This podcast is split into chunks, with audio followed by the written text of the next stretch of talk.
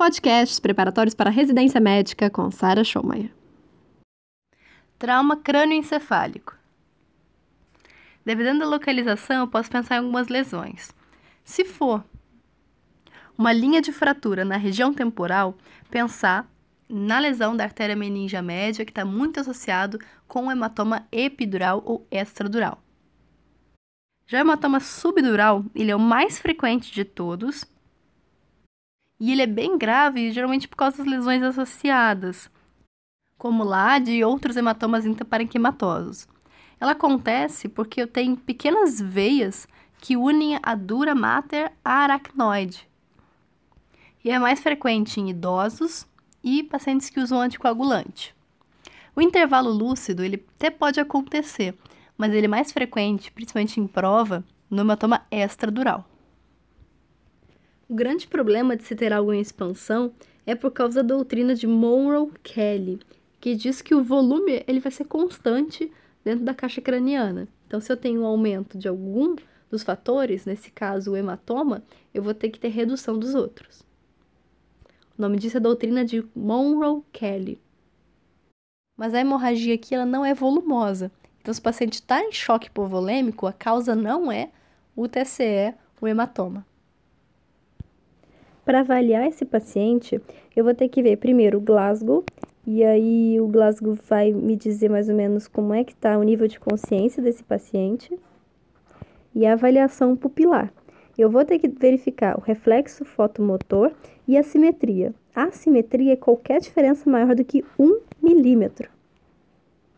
E por que isso é tão importante? Porque lesões expansivas, como os hematomas, eles vão levar ao aumento da pressão intracraniana.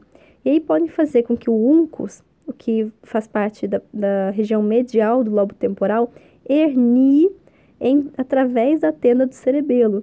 E aí vai comprimir o terceiro par craniano, que fica no mesencéfalo, e aí vai acontecer midríase, porque o terceiro par ele é parasimpático, ele faria uma miose, se eu vou comprimir, eu vou fazer midríase.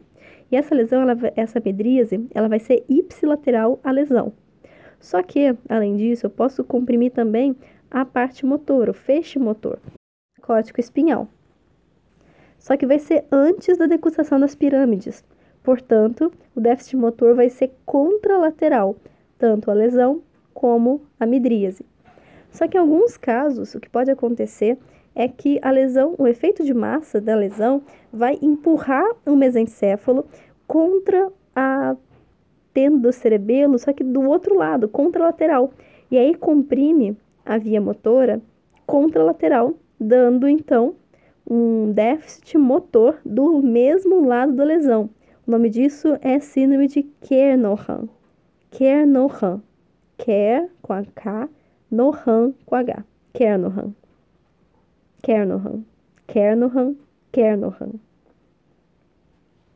Quando é que eu digo que o paciente é vítima de um TCE grave?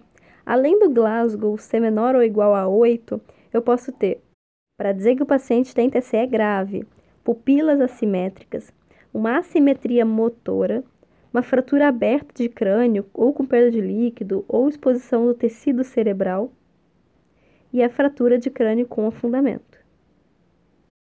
Como diagnóstico, eu vou fazer tomografia computadorizada e isso somente após a normalização hemodinâmica. E eu vou repetir de forma rotineira de 12 e a de 24 horas após o trauma quando eu tenho alguma alteração neurológica. E se eu tiver uma contusão ou hematoma na TCE inicial. Eu vou me atentar principalmente aos desvios de linha média.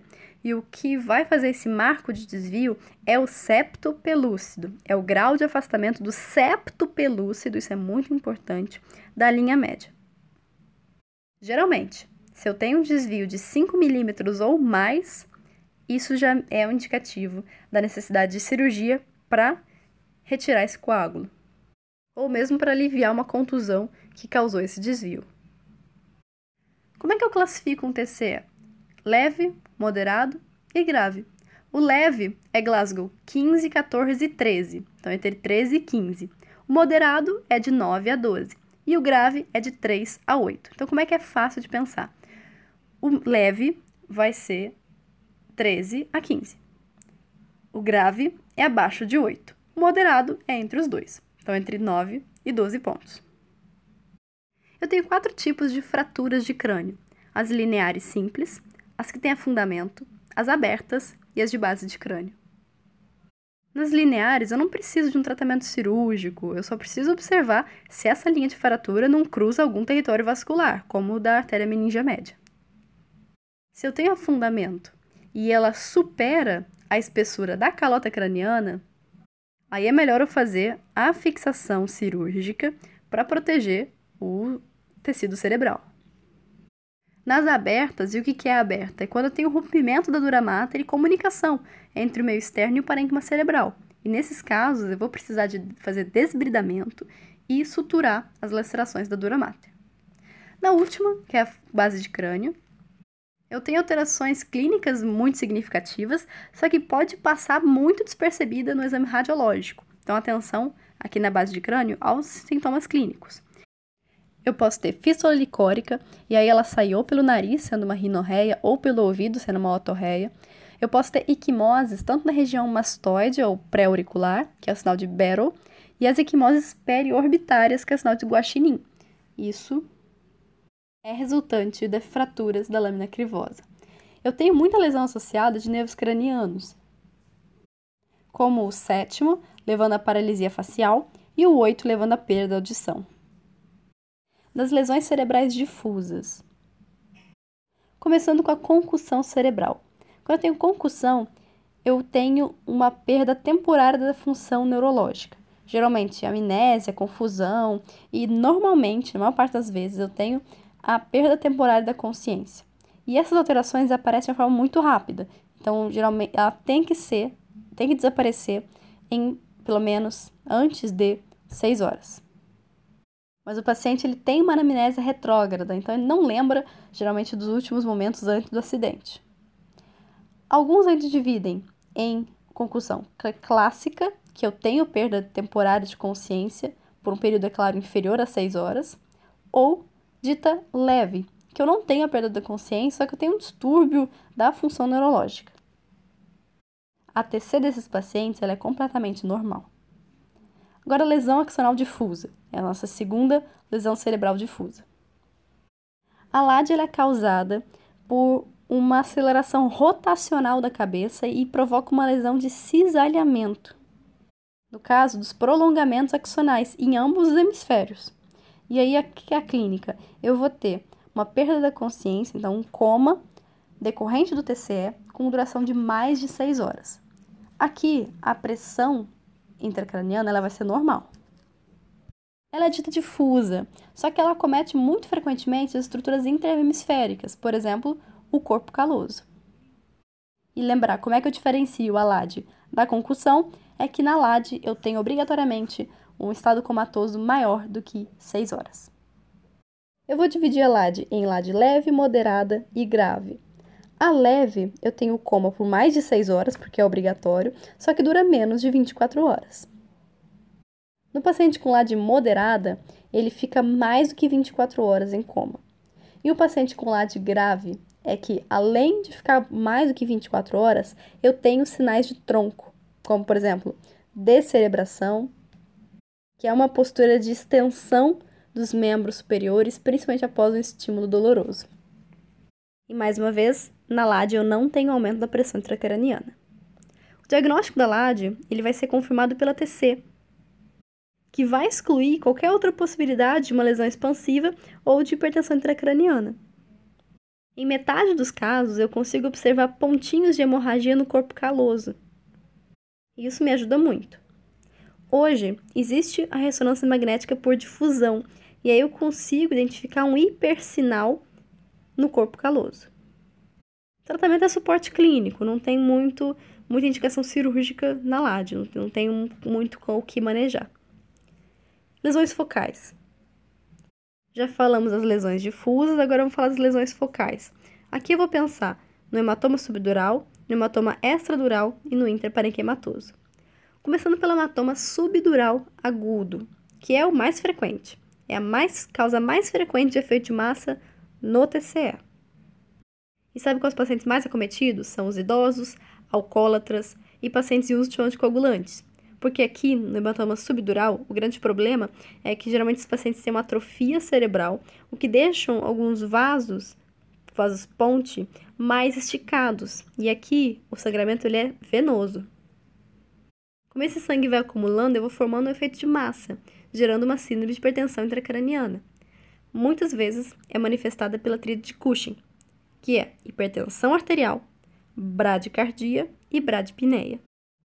O grande problema do tríade de Cushing é que isso me indica que a hipertensão intracraniana está muito grave e eu posso ter uma herniação transcentorial iminente. O exame diagnóstico é a tomografia computadorizada, e aí eu vou ver uma imagem hiperdensa, ou seja, sangue, que vai acompanhar a convexidade cerebral. Eu posso ter edema cerebral, desvio de linha média. Se eu tiver mais do que 5 milímetros de desvio da linha média, eu vou fazer uma craniotomia ampla. Uso anticonvulsivante. A fenitoína, ela reduz a incidência de convulsão durante a primeira semana após o trauma, mas não muito após esse período. Então, dentre lesões focais, falamos sobre hematoma subdural agudo, que é o mais frequente. Agora, hematoma epidural. O epidural ele vai ser decorrente de lesão dos ramos da artéria meníngea média, que vão cruzar o osso temporal. Então, se tiver fratura de osso temporal, pensar nessa situação. Aqui tem uma coisa que geralmente cai em prova. Eu tenho uma perda inicial da consciência por causa da concussão cerebral. E o paciente, dentro das primeiras 6 horas, porque é uma concussão, ele vai recuperar a consciência. E isso chama intervalo lúcido. Só que com o tempo, esse sangue, principalmente que ele é arterial, ele vai ocupando o volume e vai causar uma perda, uma piora neurológica muito súbita, podendo evoluir muitas vezes com herniação do uncus pela tenda do cerebelo, causando a hemidríase, que é ipsilateral lesão, e a aparesia dos membros, então déficit motor contralateral ao hematoma.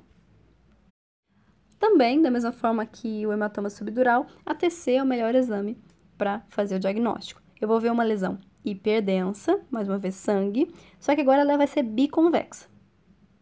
E quando é que eu vou fazer o tratamento cirúrgico? Quando eu tiver pacientes que são sintomáticos, quando tem pequenos desvios de linha média, então maior do que 5, ou se ele for assintomático, com espessura maior do que 15 milímetros. E aí, o que eu vou fazer é uma craniotomia ampla, frontotemporoparietal, e aí eu vou remover esse hematoma e fazer uma coagulação bipolar das áreas da hemorragia.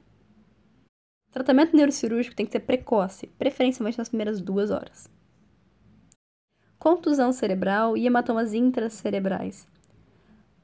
A contusão, diferentemente da concussão, eu já tenho aqui na contusão imagem na tomografia de sangue, que podem ir coalescendo e formar um hematoma intracerebral. Nesses pacientes, eu tenho que fazer uma outra TC de crânio em 24 horas para ver se tem alguma mudança. Agora, pacientes que têm um TCE leve e TCE moderado. Vamos começar pensando em TCE leve. Quando é que eu tenho que pedir tomografia? Em qualquer um das situações abaixo. Se eu tenho um ECG, que é escala de coma de Glasgow, menor do que 15, após 2 horas do acidente, eu vou pedir uma tomografia. Se eu tiver suspeita de fratura de crânio, aberto com fundamento. Se eu tiver os sinais de fraturas de base de crânio, bero, sinal do guaxinim, otorreia, rinorreia.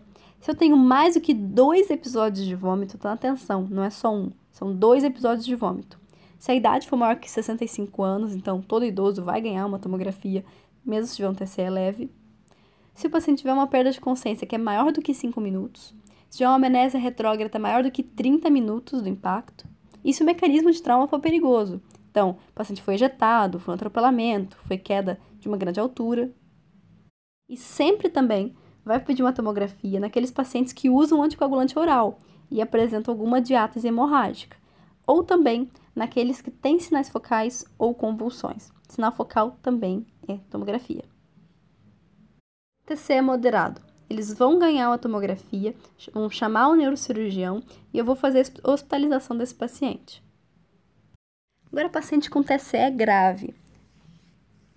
E por que eu tenho aumento da pressão intracraniana no TCE? Porque o sistema nervoso central ele perde aquela regulação que ele tem da pressão que percorre ali ele, porque ele tem um controle de vasodilatação e vasoconstrição. Além, é claro, de todas as lesões expansivas que possam ter. Quando é que eu tenho indicação de monitorizar a PIC? Pacientes que estão comatosos, com TCE grave, ou seja, Glasgow menor que 8, e se tem alterações no tecido de crânio. O posicionamento do catéter dentro do ventrículo, ele é o melhor porque ele é tanto diagnóstico, eu vou medir quanto está a pressão intracraniana, como também terapêutico, eu posso tirar um pouquinho de líquido. O ideal é manter a PIC entre 5 e 15 milímetros de mercúrio.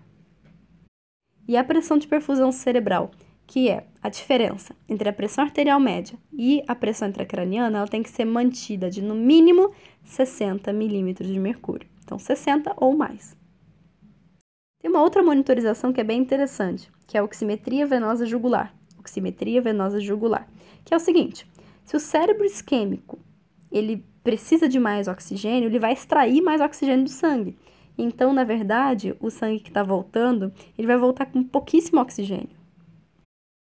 Agora o tratamento. Toda vítima de TCE grave tem que ser mantida com a cabeceira elevada a 30 graus. E quando o paciente tem hipertensão intracraniana, que é, eu tenho uma PIC maior do que 20 por mais de 5 minutos.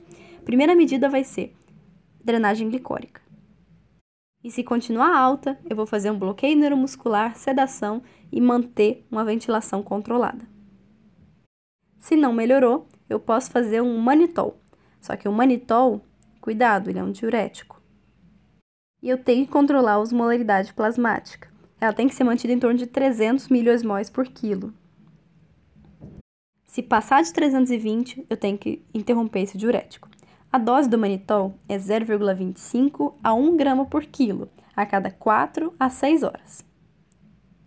E quando é que eu uso a sarina hipertônica? Eu vou usar nos pacientes hipotensos, para reduzir a pressão intracraniana, que como é uma sarina hipertônica, eu vou aumentar a pressão arterial e reduzir a pressão intracraniana. Se nada deu certo até agora, eu posso tentar fazer uma hiperventilação com muito cuidado. E como é que funciona? Hiperventilando, eu vou reduzir a pressão arterial de CO2.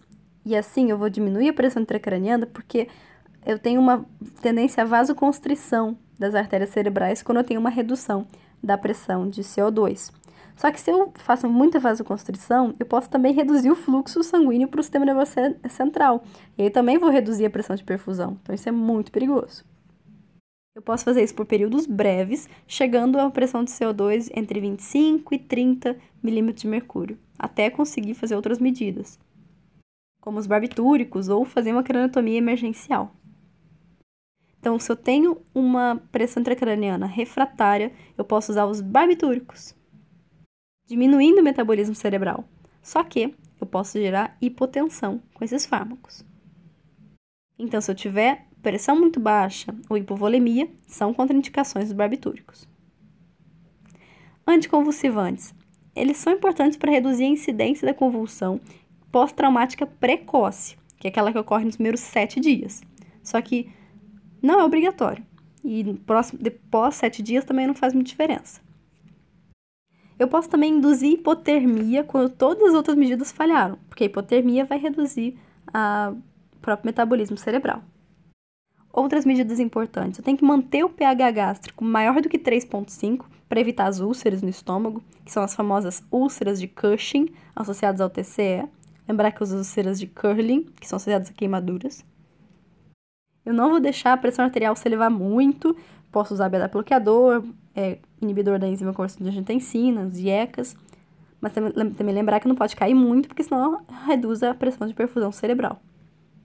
Vou manter todos os parâmetros certinhos, então, temperatura entre 36 e 38, glicemia entre 80 e 180, sódio 135 e 145, PaO2 maior do que 100, PaCO2 em 35 e 45, pH entre 7,35 e 7,45 e a oximetria maior do que 95, ou seja, medidas normais. Tromboprofilaxia. Aqui a maior parte dos pacientes ideal é usar compressão pneumática intermitente. Dá para usar a heparina profilática, só que eu tenho que ter certeza que eu não tenho progressão das lesões. E também os objetivos nutricionais. Dentro de 5 a 7 dias do trauma, eu tenho que alcançar esses objetivos e eu posso posicionar uma sonda enteral transpilórica. Corticoide não deve ser prescrito porque não melhora o prognóstico, pode levar a alterações metabólicas, então corticoide no TCE não tem muita evidência não. Morte cefálica, isso é muito importante. Eu vou iniciar os procedimentos para morte cefálica em todos os pacientes que têm um coma que não é perceptivo, não tenho reatividade supraespinhal e eu tenho apneia persistente, que tenha todos os pré-requisitos abaixo. Isso é de acordo com o Conselho Federal de Medicina. 1. Eu tenho uma lesão cerebral conhecida que é irreversível. Eu não tenho outras condições tratáveis. O paciente está sendo acompanhado no hospital por no mínimo 6 horas. E se for uma encefalopatia hipóxico-isquêmica, eu tenho que manter ele por 24 horas. Eu tenho todos os parâmetros normais, então, uma temperatura maior que 35, não pode ter hipotermia, uma saturação maior que 94%, uma pressão sistólica maior do que 100 e uma pressão arterial média maior do que 65 para adultos. Para o diagnóstico da morte cefálica, eu tenho que fazer 2 exames clínicos que vai identificar esse coma não perceptivo, não tenho reflexos no tronco cerebral. Obrigatório, então, 2 exames clínicos, teste de apneia, confirmando que eu não tenho movimentos respiratórios, e 3, um exame complementar que mostra a ausência de atividade cefálica. Então, o que é obrigatório? 2 exames clínicos, teste de apneia, exame complementar. Esses exames têm que ser feitos por médicos diferentes e capacitados e não pode ser da equipe de transplante de órgãos. Esses médicos têm que ter, no mínimo, 1 ano de experiência no atendimento desses pacientes comatosos e têm que ter acompanhado pelo menos 10 determinações de morte cefálica ou feito curso para esse fim. E pelo menos um dos médicos tem que ser especialista em medicina intensiva, neurologia, neurocirurgia ou medicina de emergência. Então, pelo menos um deles tem que ser dessas áreas: intensivista, neurologista, neurocirurgião ou emergencista. E qual é o intervalo entre os exames? Do paciente que tem 7 dias a 2 meses, o intervalo é de 24 horas. 7 dias a 2 meses. Se for 2 meses a 24 meses, ou seja, 2 meses a 2 anos, intervalo de 12 horas. Se for acima de 2 anos, o intervalo entre os exames clínicos já pode ser de 1 hora. Então, se for bem pequenininho, até 2 meses, 24 horas. 2 meses, 2 anos, 12 horas. Acima de 2 anos, 1 hora. E dos reflexos, eu não posso ter fotomotor, córneo palpebral, óculo cefálico, vestíbulo calórico e de tosse. O teste da apneia eu posso fazer ele só uma vez por um dos médicos. E eu tenho que provar que o paciente não tem movimentos respiratórios quando eu tenho uma hipercapnia, ou seja, aumento da pressão arterial de CO2 acima de 55 mm de mercúrio. Como é que eu vou fazer? Eu vou ventilar o paciente com oxigênio a 100% durante 10 minutos. E aí eu vou desconectar do ventilador mecânico e instalar um cateter traqueal de oxigênio, um fluxo de 6 litros por minuto. Eu tenho que instalar esse catéter, porque a ideia é gerar hipercapnia. Se eu não tenho movimentos respiratórios por 10 minutos, ou quando a pressão de CO2 é acima de 55, é um teste positivo. Qual é o exame que eu posso fazer? Posso ter um exame que mostra que eu não tenho perfusão sanguínea, ou seja, angiografia, cintilografia e Doppler transcraniano. Posso mostrar que não tem atividade metabólica, e aí pode ser um PET, e a extração cerebral de oxigênio, e posso mostrar que não tem atividade elétrica cerebral por um eletroencefalograma. O laudo tem que ser feito por um médico especialista no método e em situações de morte cefálica. Você acabou de ouvir os temas mais frequentes nas provas de residência médica sobre esse assunto. E se você quiser saber mais sobre dicas de estudo e de organização, é só me seguir no Instagram, @Sara Schomayer.